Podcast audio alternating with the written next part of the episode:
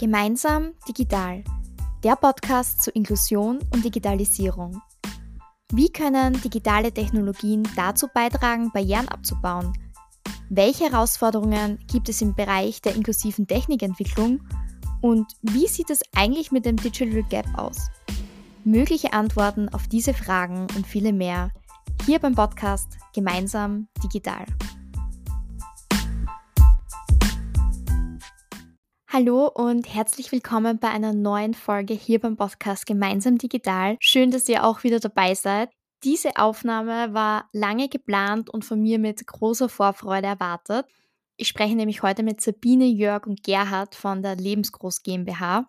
Wir sprechen heute, wie soll es auch anders sein, über Inklusion, vor allem natürlich über digitale Inklusion, Unsere GästInnen heute werden uns erzählen, was es aus ihrer Sicht noch alles zu tun gibt und welche Ansätze und konkreten Projekte aber auch bei Lebensgroß bereits verfolgt werden. In unseren Gesprächen vor dieser Aufnahme sind mir da schon ein paar richtig coole Projekte angeteasert worden und ich freue mich halt einfach schon total, heute mehr darüber zu hören. Und jetzt freue ich mich vor allem einfach einmal, meine Podcast-Runde heute begrüßen zu dürfen. Liebe Sabine, liebe Jörg, bitte stellt euch doch gerne mal kurz vor wer auch immer starten möchte von euch.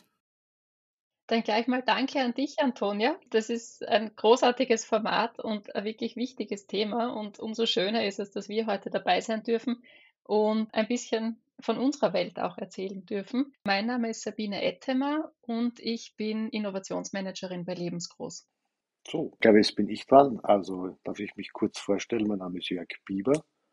Bin seit über 20 Jahren Mitarbeiter der Lebensgroß GmbH und fünf Jahre war ich jetzt zuständig für Digitalisierung im, in unserem Bereich. Das bezieht sich auf Tagesförderstätten und Tageswerkstätten von Lebensgroß und zwei anderen Kollegen habe ich dort Schulungen angeboten im Bereich der Digitalisierung für soziale Medien, iPad-Schulungen, Handyschulungen und so weiter. Sehr cool, danke für eure Vorstellungen. Und wir werden ja über alles, was ihr jetzt schon ein bisschen so angesprochen habt, heute auf jeden Fall noch im Laufe des Podcasts mehr dazu hören. Und jetzt haben wir schon ein paar Mal lebensgroß erwähnt. Jetzt hören vielleicht auch gerade ein paar Leute zu, die noch nicht genau wissen, was lebensgroß ist, was lebensgroß macht. Sabine, darf ich dich da um eine bisschen genauere Vorstellung bitten? Sehr gerne. Lebensgroß begleitet als Organisation Menschen in den verschiedensten Lebenslagen und in jeder Altersstufe. Das sind Menschen mit Behinderungen, das sind Menschen ohne Behinderungen, Menschen mit psychischen Erkrankungen, sehr, sehr viele Kinder und Jugendliche, die wir vor allem in Kindergärten und in Schulen auch begleiten, beziehungsweise am Schritt in Richtung Arbeitsmarkt, in Richtung Lehrstellensuche auch sehr oft. Wir begleiten Familien, wir begleiten Langzeitarbeitslose, Menschen mit Migrationsbiografie und sehr, sehr viele mehr. Und das nicht erst seit kurzem, sondern mittlerweile seit über 60 Jahren. Das heißt, in Summe sind wir ca. 1500 MitarbeiterInnen und begleiten aktuell in etwa 4500 Menschen. Wie gesagt, mit den unterschiedlichsten Hintergründen in den verschiedensten Lebenslagen.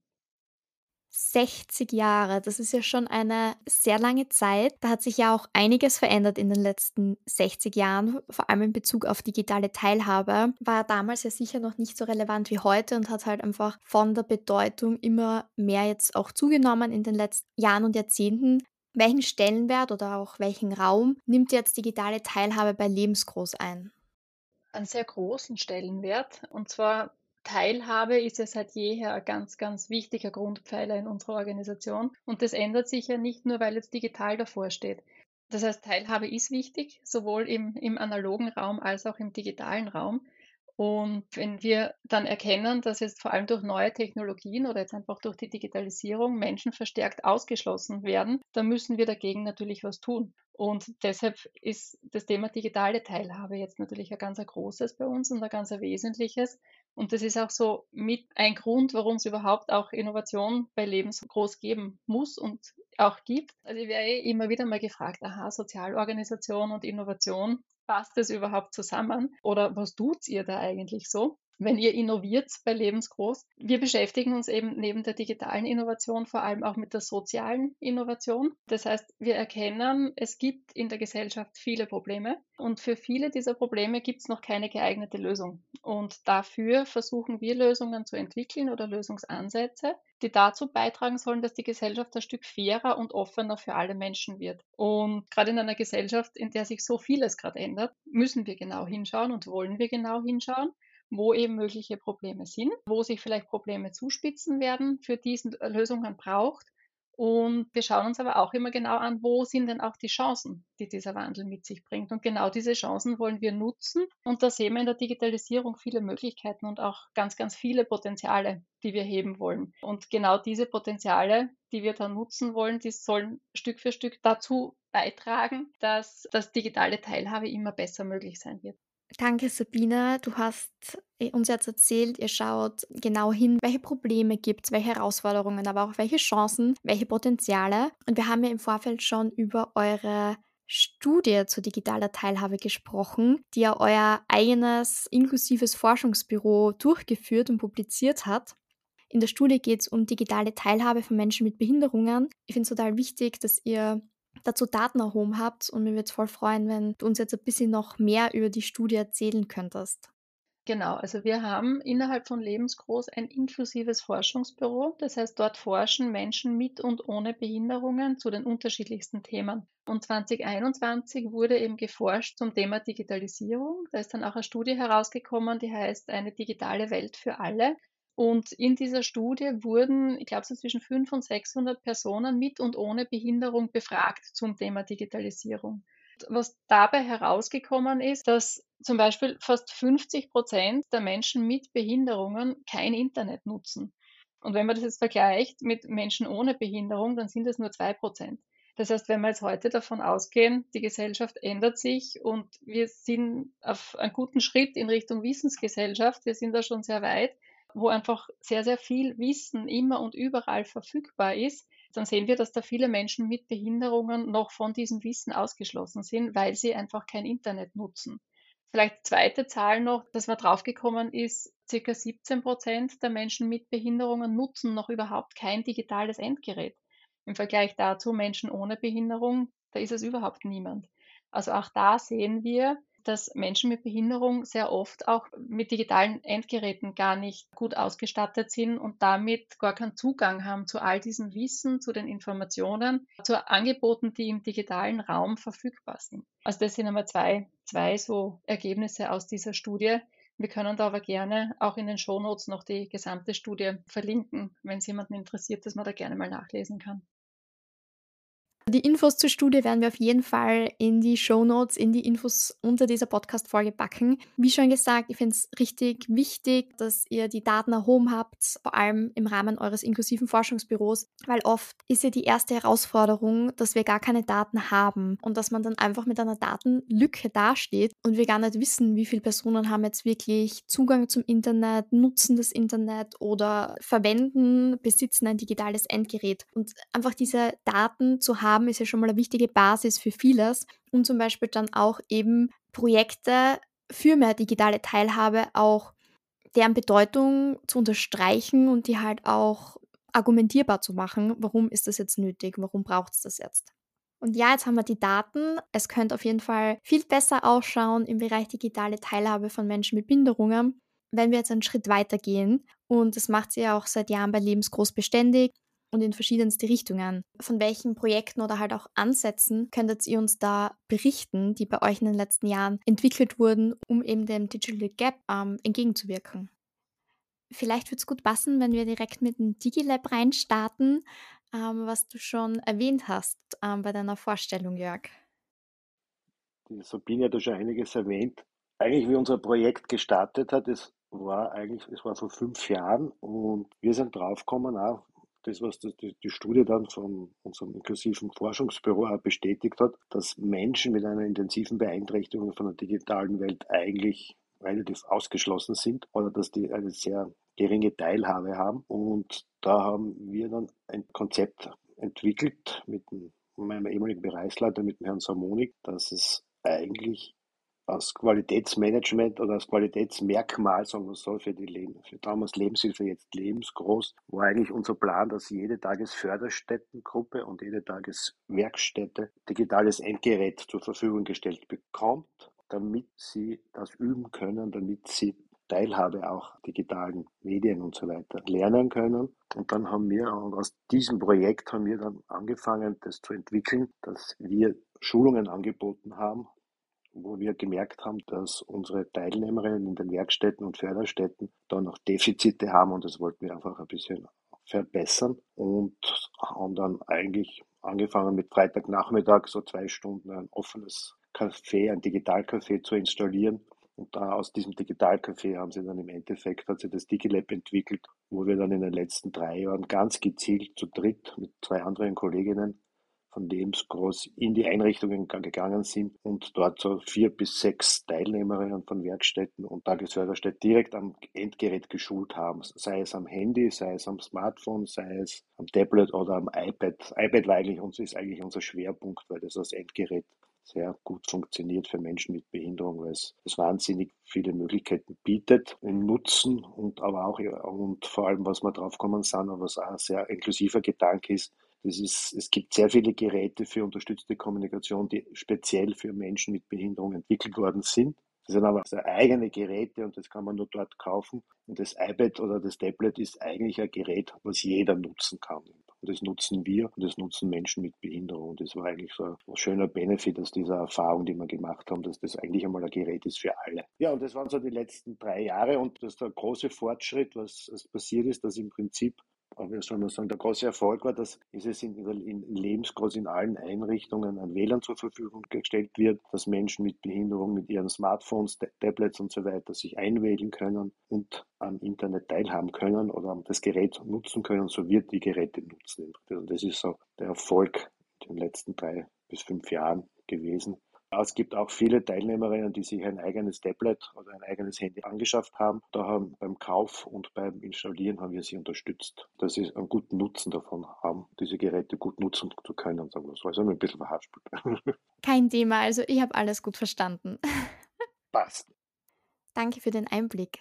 Wenn ich mich nicht irre, kommt ja das Thema WLAN auch in der Studie von euch zur digitale Teilhabe vor. Und da wird ja, glaube ich, auch darüber berichtet, wie viel Prozent von Menschen mit Behinderungen zum Beispiel WLAN eben überhaupt zur Verfügung haben oder nicht. Und ich finde das Thema auch ah, total interessant, weil für so viele Personen ist es einfach so selbstverständlich in unseren verschiedensten ich sage jetzt einmal Lebensstandorten, also es ist egal, ob das bei sich zu Hause ist, in den eigenen vier Wänden oder am Ausbildungsort oder am Arbeitsplatz, dort irgendwie halt auch zumindest an einem der Orte WLAN zur Verfügung zu haben. Mein WLAN ist natürlich nicht der einzige ähm, einzige Zugang zum Internet. Man kann ja auch die mobilen Daten nutzen. Das ist halt die Frage, inwiefern die im Vertrag dann inkludiert sind und in welcher Größe.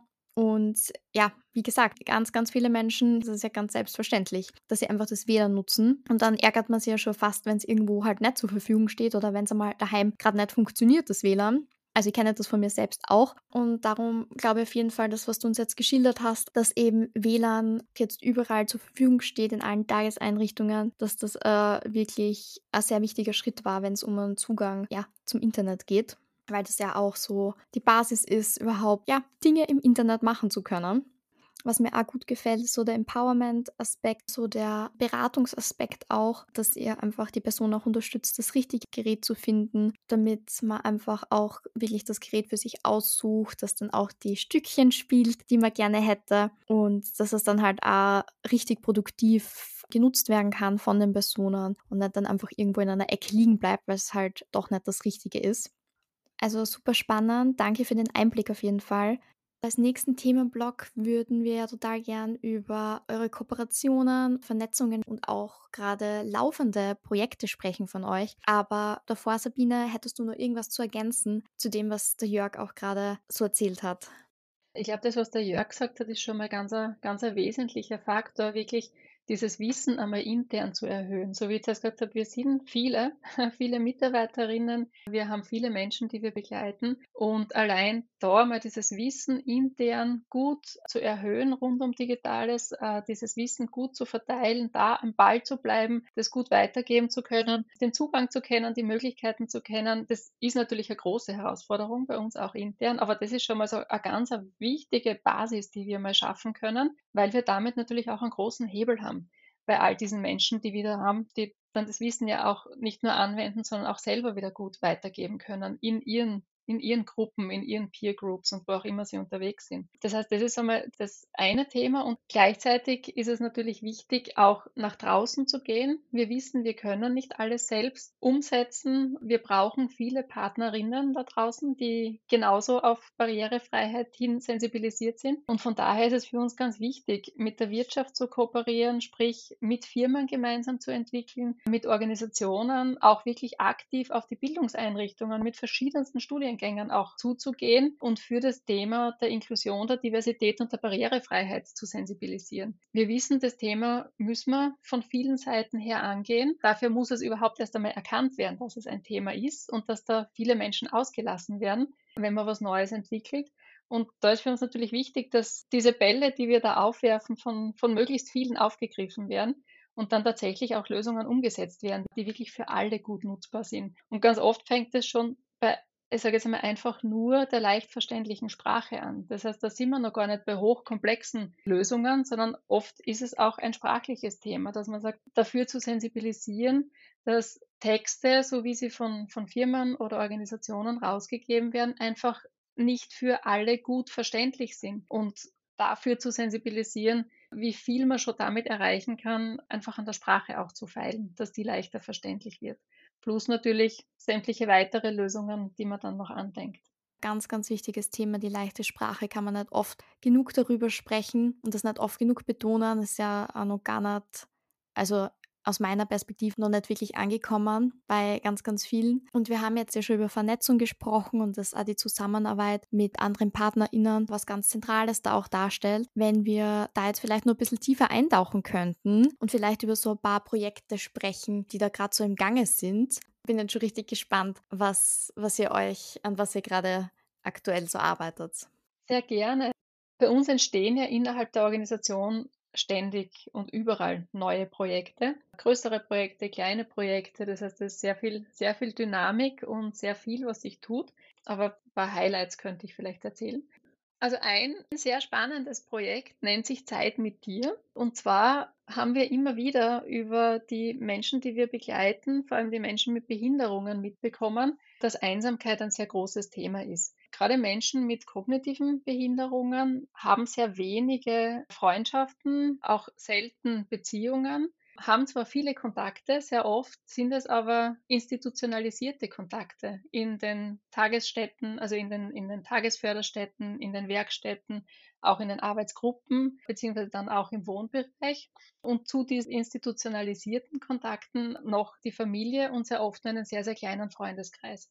Und von daher ist da das Thema Einsamkeit wirklich ein sehr, sehr großes und, und sehr wesentliches. Und daher haben wir uns dann überlegt, wie, wie könnte eine Lösung ausschauen, die gerade den Menschen mit Behinderung hilft, dass sie neue Menschen kennenlernen, abseits von denen, die sie ohnehin schon tagtäglich sehen. Und daraus ist dann, ist dann der Gedanke entstanden, so eine Art, ich sage jetzt einmal, Partnerbörse, obwohl es nicht ganz das ist, zu entwickeln, wo Menschen unterschiedlichste neue Menschen kennenlernen können. Und zwar soll das Ganze natürlich höchst barrierefrei sein. Und dort sollen Menschen mit Behinderung die Möglichkeit haben, auch Menschen mit Behinderung, aber auch ohne Behinderung kennenzulernen. Egal, ob das ist, dass man sagt, man möchte sich am Nachmittag treffen, um einen Ausflug zu machen oder in die Disco zu gehen zum Tanzen oder ob man dort vielleicht wirklich den, den Liebespartner fürs Leben oder die Liebespartnerin fürs Leben findet. Das heißt, das ist jetzt etwas, was gerade im Entstehen ist. Das ist ein klarer Auftrag gewesen von den Menschen, die wir begleiten, und zwar von der Selbstvertretung. Und genau, da, da sind wir jetzt gerade am entwickeln. Ganz wichtig, nicht nur bei diesem Projekt, sondern bei allen Projekten, das habe ich vorher noch gar nicht dazu gesagt, ist, dass die Menschen, die es tatsächlich nutzen sollen, von Anfang an wirklich sehr, sehr intensiv eingebunden werden in die Entwicklung all dieser Lösungen, die wir da anpeilen. Das heißt, Innovation oder jetzt eine Projektentwicklung findet bei uns nie einfach nur im stillen Kämmerlein irgendwo statt, sondern immer hochpartizipativ mit den Menschen, die es letztendlich dann auch nutzen wollen und nutzen sollen. Und so entsteht jetzt eben auch gerade Zeit mit dir in ganz, ganz enger Abstimmung mit den künftigen potenziellen Userinnen. Also das ist ein Projekt, das gerade am Entstehen ist und das wir hoffentlich 2024 auch tatsächlich online bringen möchten. Ich finde es voll toll, dass wir heute wirklich konkrete Projekte besprechen, dass ihr da so offen heute mit mir plaudert, weil ich würde jetzt einmal sagen, so Sharing is Caring. Es kann sein, dass jetzt hier jemand zuhört und total inspiriert ist von den Projekten und der Person dann direkt die nächste tolle Idee einfällt, was man noch an Innovationen entwickeln könnte, um digitale Teilhabe zu fördern. Und was mir jetzt noch eingefallen ist, während du von einer neuen Plattform für neue Freundschaften und Kontakte erzählt hast, ich finde halt, es ist so unglaublich wichtig, solche Angebote im digitalen Raum zu schaffen, solche Begegnungsräume, wie in dem Fall halt jetzt ähm, die Plattform, über die wir gesprochen haben, weil ja, sicherlich eine Basis ist es einmal überhaupt, eine Form eines Endgeräts zu besitzen, damit grundsätzlich umgehen zu können, die Kompetenz zu haben, das zu nutzen, dann den Zugang zum Internet auch wirklich zu haben und dann ist ja der nächste Schritt, wirklich barrierefreie Angebote im Internet zu finden. Das ist ja dann nochmal ganz eine andere Geschichte. Also wirklich digitale Angebote, Dienstleistungen, Websites, ähm, die barrierefrei sind, die wirklich super gut ohne Probleme von allen Personen genutzt werden können. Und das beinhaltet dann alles, also egal von was wir jetzt sprechen, ob das dann technische Barrierefreiheitsaspekte sind oder eben, wie du es vorher schon, wie wir es vorher schon angesprochen haben, die leicht verständliche Sprache. Weil grundsätzlich am Ende des Tages ist ja dann schon noch die Frage, ihr habt das Endgerät, ihr habt den Internetzugang, aber was kann ich dann im Internet tatsächlich überhaupt nutzen? Welche Angebote gibt es für mich, die wirklich gut zugänglich sind? Also ich finde es ja mega, mega wichtig, dass ihr dann nochmal einen Schritt weiter geht und auch wirklich Angebote schafft für Personen, die wo es dann halt auch Spaß macht, die zu nutzen. Und wo man dann einfach weiß, okay, ich kann das nutzen, das ist barrierefrei, das entspricht meinen Bedürfnissen. Antonia, weil du gerade das Thema Spaß ansprichst, vielleicht noch, ist, ist mir jetzt gerade ein, ein weiteres Projekt, das gerade im Laufen ist, eingefallen. Wir versuchen natürlich Wissen immer gut und barrierefrei zu vermitteln und auch so, dass es für die jeweiligen Zielgruppen gut passt und gut aufgenommen werden kann. Und wir haben zum Beispiel ein Thema, das ist ja bei uns immer ganz wichtig. Also bei uns geht es nicht um Ideen, die wir einfach nur umsetzen wollen, sondern es geht wirklich um Problemlagen, für die wir Lösungen suchen. Und ein Thema, das sich bei uns wirklich durchzieht und bei den Menschen, die wir begleiten, durchzieht, ist das Thema Finanzbildung. Wir merken, die Finanzwelt wird einfach immer komplexer, tun sich viele von uns oftmals schwer, dann noch Schritt zu halten. Und das ist etwas, was wir natürlich auch bei den Menschen, die wir begleiten, sehr, sehr stark beobachten, dass sehr oft auch die Relation zu Geld fehlt, dass man äh, sich mit Sparen schwer tut, dass man auch gar nicht weiß, welche Alternativen man hätte. Und da sind wir jetzt gerade dabei, gemeinsam mit einer Bank an einer Lösung zu arbeiten, wo wir Minecraft nutzen möchten, gerade um junge Erwachsene gut für das Thema Financial Education zu sensibilisieren und ihnen auf spielerische Weise eine gewisse Relation zu Geld auch vermitteln zu können. Und das ist etwas, wo wir jetzt in den ersten Tests, weil auch das ist wieder etwas, was sehr, sehr eng mit der Zielgruppe entwickelt wird, wo wir jetzt in den ersten Tests schon gesehen haben, das kommt einfach gut an. Das ist, ist ein sehr guter ja, Informationskanal zum Thema Finanzbildung, den wir auf alle Fälle gern nutzen wollen, zusätzlich zu vielen anderen Initiativen, die wir setzen. Aber da möchten wir auch wieder eben die Chance der Digitalisierung nutzen, in dem Fall in Kombination mit einem spielerischen Zugang in Kombination mit einem Spiel, das viele von diesen Jugendlichen schon kennen, mit dem sie vielleicht sogar aufgewachsen sind, um da wirklich die Themen gut zu platzieren und Lernen damit wieder auf eine andere Weise gut möglich zu machen. Auch total interessant, dass ihr da den Gamification-Ansatz nutzt, um ganz wichtige Grundbildung auch Personen näher zu bringen. So, aber an der Stelle, der Jörg, der war jetzt ganz geduldig. Kein Problem. beim Zuhören. Wir hören gern zu. Okay, perfekt, super. Ich würde jetzt an der Stelle ähm, dich nur gern fragen, bevor wir dann schon übergehen zur Abschlussfrage. Gibt es noch irgendwas, ähm, was du gern ergänzen würdest? Was dir vielleicht jetzt noch in den Sinn gekommen ist, während wir gesprochen haben und du zugehört hast? was nur irgendwie ähm, ja, wichtig wäre zu erwähnen? Ja, ich würde gerne auf dieser Biene auch was dazu sagen, das mit diesen Finanzen. Das ist ein Thema, das ganz, ganz wichtig ist, meiner Meinung nach. Das haben wir auch in den, in diversen Einrichtungen, die wir besucht haben, gemerkt. Das ist ein sehr, ein sehr großes Thema und ich finde das mit dem Minecraft ist das eine super Geschichte, weil es ist immer Umgang mit Geld ist immer schon seit meiner Arbeit, seit ich vor 20 Jahren angefangen habe, bei Lebenshilfe jetzt lebensgroß, war es immer schon ein Thema. Es ist auch immer sehr, sehr besachwaltert worden und sehr fremdbestimmt, was Geld anbelangt. Das fängt jetzt zum Glück zum Ändern an und vor allem auch, das ist auch diese Möglichkeiten, die jetzt das Internet bietet an Bestellen, Essensbestellungen oder auch die, diese neuen digitalen Zugänge eben für Online-Reservierungen, einen Tisch reservieren, wenn man essen geht, eine Flugreise, ein Hotel buchen und so weiter. Da haben wir dann schon gemerkt, dass dieser Bedarf sehr groß ist von den Teilnehmern und die wir begleiten, dass sie, da, dass sie das lernen können auch und dass sie das auch können. Und, sie, und dann merkt, man hat man sehr groß gemerkt, dass sie es auch möchten. Sie wollen halt einfach so auf Amazon bestellen, sie wollen vielleicht einmal ein Hotel buchen, wenn sie auf Urlaub fahren. Da geht sehr viel um Selbstbestimmung, aber im, im digitalen und im finanziellen vor allem. Und das finde ich ein Thema, was sehr, sehr für die Zukunft sehr wichtig ist. Und vor allem aber, wenn man merkt, dass Bargeld wird in Österreich mittlerweile, der Gebrauch wird weniger und das mit Handy bezahlen und so weiter also der Markt wird immer größer und da stellt sich dann schon die Frage, wie das dann für Menschen mit Behinderung ist. Wenn ich kein Smartphone zur Verfügung gestellt bekomme, kann ich dann selbstständig wo bezahlen oder muss ich, bin ich dann noch angewiesen auf 10 Euro Taschengeld im Prinzip oder kann ich das für mich selber verwalten, so wie ich möchte. Das Thema ist sehr gut, dass das angegangen wird, weil das ist ein sehr wichtiges Thema, bezugnehmend auf die Teilhabe von Menschen mit Behinderung.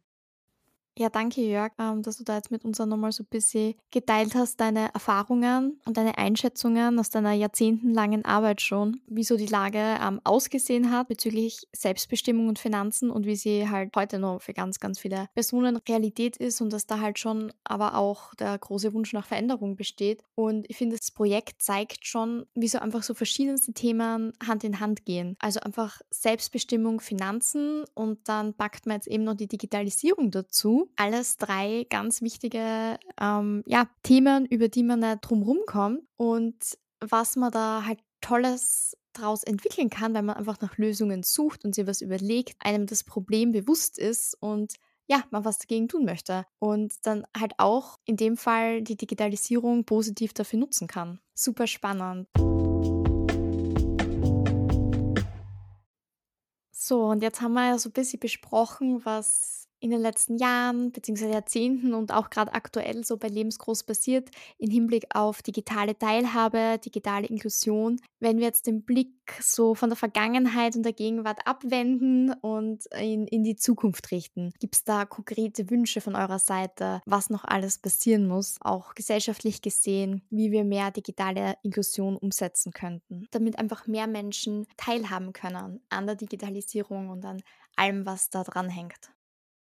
Ich glaube, das ist eh schon der Wunsch, äh, wenn du sagst, dass mehr Menschen an Digitalisierung teilhaben können. Ich glaube, das wäre so mein Wunsch, dass Firmen, Organisationen, Startups, Bildungseinrichtungen noch viel mehr auch jene Menschen am Radar haben, die wir begleiten. Also ob das jetzt Menschen mit Behinderungen sind oder Langzeitarbeitslose mit Migrationsbiografie, dass man wirklich sagt, all diese Menschen auch mitzudenken, wenn man was Neues entwickelt das ist ja der Grund, warum auch wir bewusst so breit aufgestellt sind, wenn es um unsere Kooperationen geht. Da ist es ja auch egal, ob es um Technik geht oder um die Wirtschaft, um die Forschung oder um Startups. Wir versuchen auch immer wieder ganz bewusst und aktiv dafür zu sorgen, dass diese neuen Blickwinkel auch eingenommen werden und dass Barrierefreiheit zu einer neuen Normalität wird weil es uns nur so gelingen kann, dass wirklich alle gut mitgenommen werden können und alle gut teilhaben können. Und das wäre so mein Wunsch, da vielleicht so abseits der eigenen äh, Blase, in der man ist, zu denken. Jetzt egal, ob man technisch, technologisches Unternehmen ist oder, oder ein Startup oder was auch immer, dass man da wirklich sagt, okay, wen gibt es denn da noch, der meine Lösung nutzen könnte und der wirklich einen Nutzen hätte von meiner Lösung? Und dass ich da wirklich barrierefrei auch denke oder barrierearm zumindest und Lösungen entwickle, die wirklich, die wirklich einen Sinn ergeben und alle Menschen gut mitnehmen. Und dieser Aufruf, auch der äh, ganz klar von unserer Seite. Also bitte denkt an uns, wenn ihr irgendwas Neues entwickeln wollt. Wir, wir stehen da auch immer gerne als Kooperationspartnerin zur Verfügung und entwickeln da sehr gerne mit. Also es geht gar nicht darum, dass wir alle Lösungen immer selbst entwickeln wollen oder müssen, ganz und gar nicht. Also wir sind sehr, sehr gern Teil von Entwicklungen und bringen eben genau diesen einen Puzzlestein ein, der jetzt vielleicht Menschen mit Behinderung betrifft weil wir natürlich auch sehen, wenn es für jemanden mit einer kognitiven Einschränkung, mit einer körperlichen Einschränkung gut nutzbar ist, dann ist es für alle anderen auch sehr, sehr gut nutzbar. Und klar, für manche ist es überhaupt, ist die Barrierefreiheit überhaupt die einzige Chance, etwas zu nutzen. Für andere ist es aber wiederum eine Riesenerleichterung, wenn etwas einfach, einfach geht. Und von daher sind wir da auch immer gerne für Kooperationsprojekte zu haben und freuen uns, wenn wir da genau diesen, diesen Teil gut einbringen können, den wir einfach gut können und gut verstehen. Und damit die Menschen gut mitgedacht und mitgenommen werden, die wir begleiten. Danke für die ich würde jetzt sagen, auch nochmal zwei super wichtigen Punkte, die du angesprochen hast. Das ist ja, glaube ich, ganz oft schon ein Problem, dass einfach das Wissen fehlt und ja, halt die Kompetenz in dem Bereich. Und weil man sich dann ein bisschen unsicher ist, ähm, lasst man das dann einfach gleich.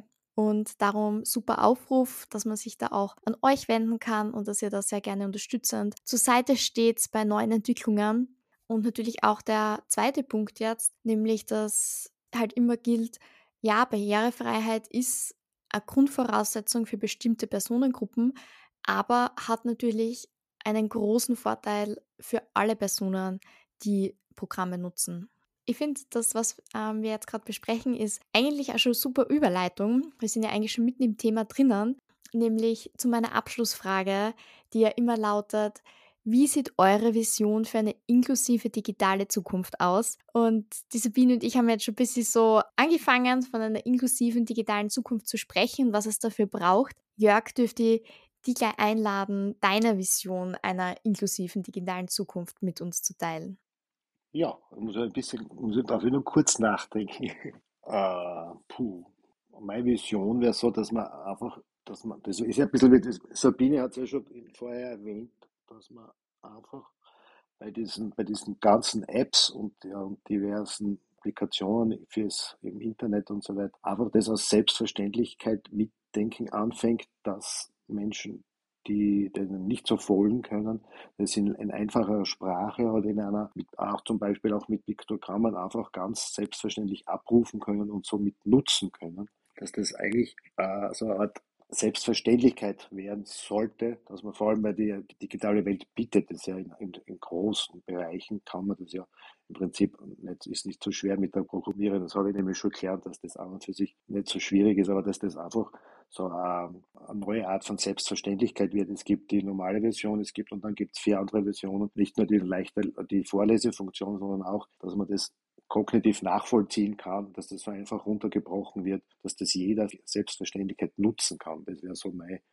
Und das zweite, der zweite Part dieser Version wäre für mich so, dass der für mich sehr wichtig ist, dass Menschen mit Behinderungen, die oft, dass denen das nicht zugetraut wird, dass sie daran teilnehmen können. Und dass wir als Gesellschaft oder als, vor allem als Angehörige, die nehmen da ein bisschen in die Pflicht, dass man sagt, okay, es ist, sie können das dass mir das zutraut, daran teilzuhaben. Das ist für mich ganz wichtig. Er wird oft als Beispiel kann ich nur erwähnen, dass zum Teil die Handyverträge werden noch immer von den von Angehörigen abgeschlossen und so weiter. Und das ist, ein, das ist ein Punkt, der halt die Selbstständigkeit nicht fördert, sondern das wäre einfach, dass man, wenn man als Menschen mit Behinderung in ein Fachgeschäft für Mobil Telefonie geht, dass man ganz mit einer Selbstverständlichkeit dort einen Vertrag bekommt, der in einfacher, leichter lesen, in einfacher Sprache, für mich verständlich, auch in Mehrsprachigkeit, dann nämlich, also es gibt eben viele Bereiche und dass ich das dort abschließen kann mit einer Selbstverständlichkeit, so wie wir einen Handyvertrag abschließen können. Und das wäre mir so, ein Wunsch von mir für die Zukunft, dass das halt ganz selbstverständlich wird, dass Menschen mit Behinderung ein Smartphone nutzen, einen PC nutzen, dass sie Netflix runterladen können, einen Film anschauen können und vor allem Musik hören können, wann sie wollen äh, und auf Amazon bestellen können, wie sie wollen und mit einer Kreditkarte, die sie haben. Das wäre so meine Vision. Vielen lieben Dank, Jörg, an dieser Stelle, dass du uns ein bisschen Einblick gegeben hast in deine Vision. Ich muss ja sagen, bei mir haben sie direkt so Bilder, ähm, Visualisierungen in meinem Kopf geformt. Ähm, und ich habe mir das schon richtig gut vorstellen können, deine Vision, die hoffentlich ja auch unsere Zukunft ist. Sabine, Vision einer inklusiven bzw. zumindest inklusiveren digitalen Zukunft. Was hast du noch zu ergänzen? Ich möchte auch sehr gern beim Jörg gleich anschließen. So aus meiner Sicht wäre dann die Zukunft wirklich inklusiv digital, wenn wir über Barrierefreiheit, egal ob das jetzt im analogen oder im digitalen Raum ist, überhaupt nicht mehr reden müssen, uns auch nicht überlegen müssen, ob wir sie umsetzen, wie wir sie umsetzen, sondern wenn diese Barrierefreiheit äh, zur ganz normalen Normalität wird. Also wenn, wenn Barrierefreiheit die Normalität ist. weil dann brauchen wir keine Extraprodukte mehr für unter Anführungszeichen Zielgruppen, sondern alles ist für jeden ganz selbstverständlich nutzbar. Und dann braucht es vielleicht auch den Begriff der Barrierefreiheit gar nicht mehr, weil das einfach die Normalität ist. Und das wäre für mich so die Vision einer inklusiven Zukunft.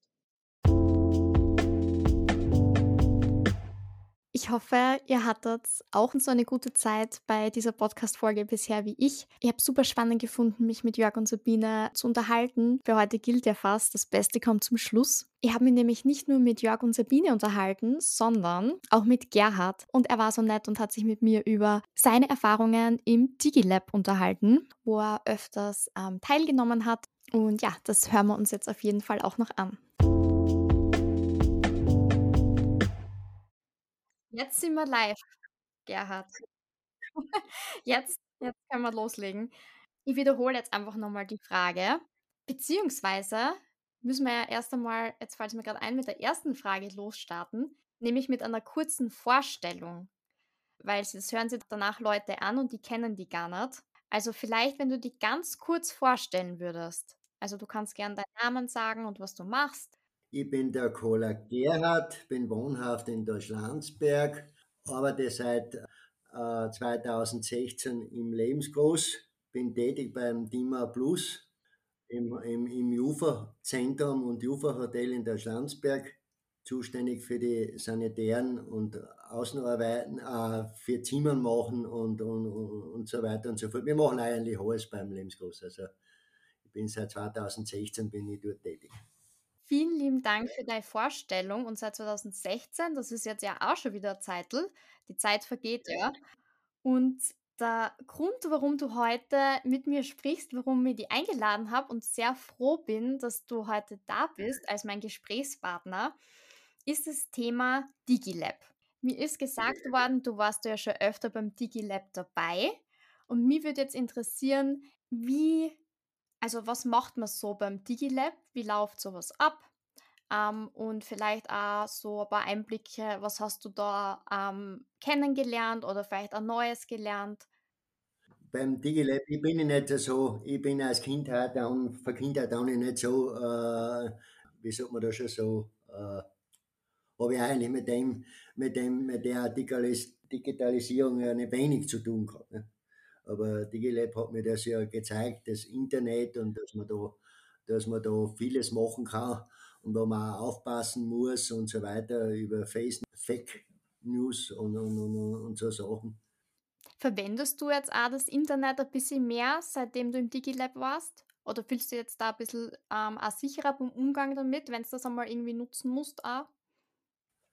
Fühle mich schon sicher. Ich verwende es jetzt zwar nicht so oft, aber ich verwende es schon. Ich habe zwei Alexoren zu Hause. Die habe ich, habe ich eigentlich gekauft, weil ich allein bin und ich möchte ja allerhand wissen. Und, ich, und, und, und, und mit dieser Alexa kann ich, kann ich herein, in der kann ich ja alles fragen, wenn ich, wenn ich irgendwas wissen will. Ne? Aber im Grund habe ich es auch gekauft, wegen der Sicherheit, wenn ich zu Hause, nehmen bin ich den ganzen Tag allein und bin ja behindert, wenn ich zum Beispiel jetzt stürzen würde, äh, dass ich mir, dass ich sagen kann, Lexa ruft die Rettung oder ruft den Arzt. Aber nur das funktioniert nichts, weil das technisch derzeit noch nicht möglich ist. Ich weiß zwar nicht warum und wieso, aber das geht eigentlich nicht. Ja, das andere funktioniert alles, also Fernseher einschalten, Fernseher ausschalten, das funktioniert. Aber, aber so äh, Fragen stellen oder irgendetwas, was mich interessiert, funktioniert da, aber das mit Anrufen, äh, das funktioniert nicht. Auch nicht. Noch nicht, ja, muss man sagen. Also mal, was sie alles in den letzten Jahren getan hat, ähm, wer weiß, vielleicht ist es nur mal eine Frage von Monaten, bis das dann auch funktioniert. Ähm, ja. Finde ich voll cool, dass du ähm, die zwei Alexoren daheim hast. Ähm, ich habe nämlich zum Beispiel noch gar keine daheim und ich sehe das manchmal, wenn ich zu Bekannten gehe, dass die auch eine daheim haben und dann ähm, damit sprechen und Fragen stellen. Und man kann ja so viel verschiedene Sachen machen mit denen. Also, wie du jetzt schon gesagt hast, also man kann sie nutzen, um Fernseher, Licht ein- und ausschalten und solche Sachen, aber einfach auch sprechen, also was vor. Danke mal für den Einblick und ich hätte noch eine ganz eine kurze Frage. Wenn du an verschiedene Menschen denkst, zum Beispiel eben an Menschen mit Behinderungen und die Digitalisierung, also digitale Geräte.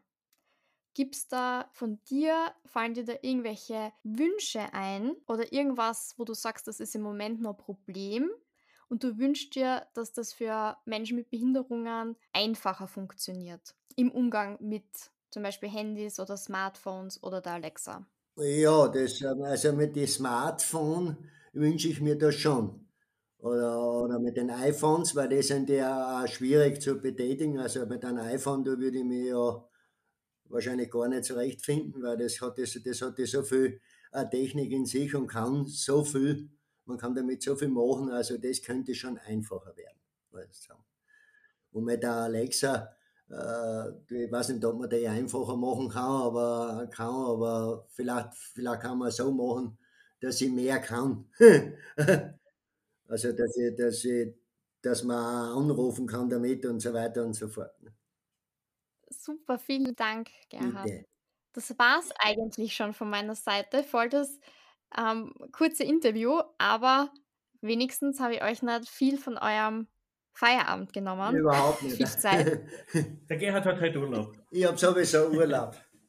Voll fein. Ja. Verlängertes Wochenende. Ja, genau, genau, genau. Muss man ausnutzen, wenn der Freitag der Feiertag ist.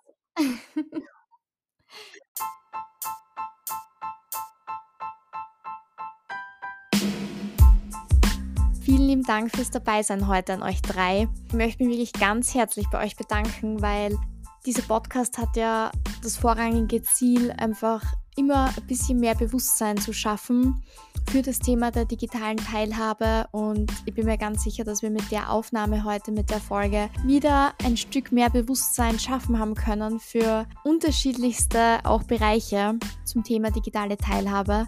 Also nochmals vielen lieben Dank fürs Dabeisein, natürlich an meine Podcast-GesprächspartnerInnen, aber auch an euch HörerInnen fürs Dabeisein bei dieser Folge. Bis zum nächsten Mal. Danke, Antonia, für die Einladung. Dankeschön, danke für die Einladung.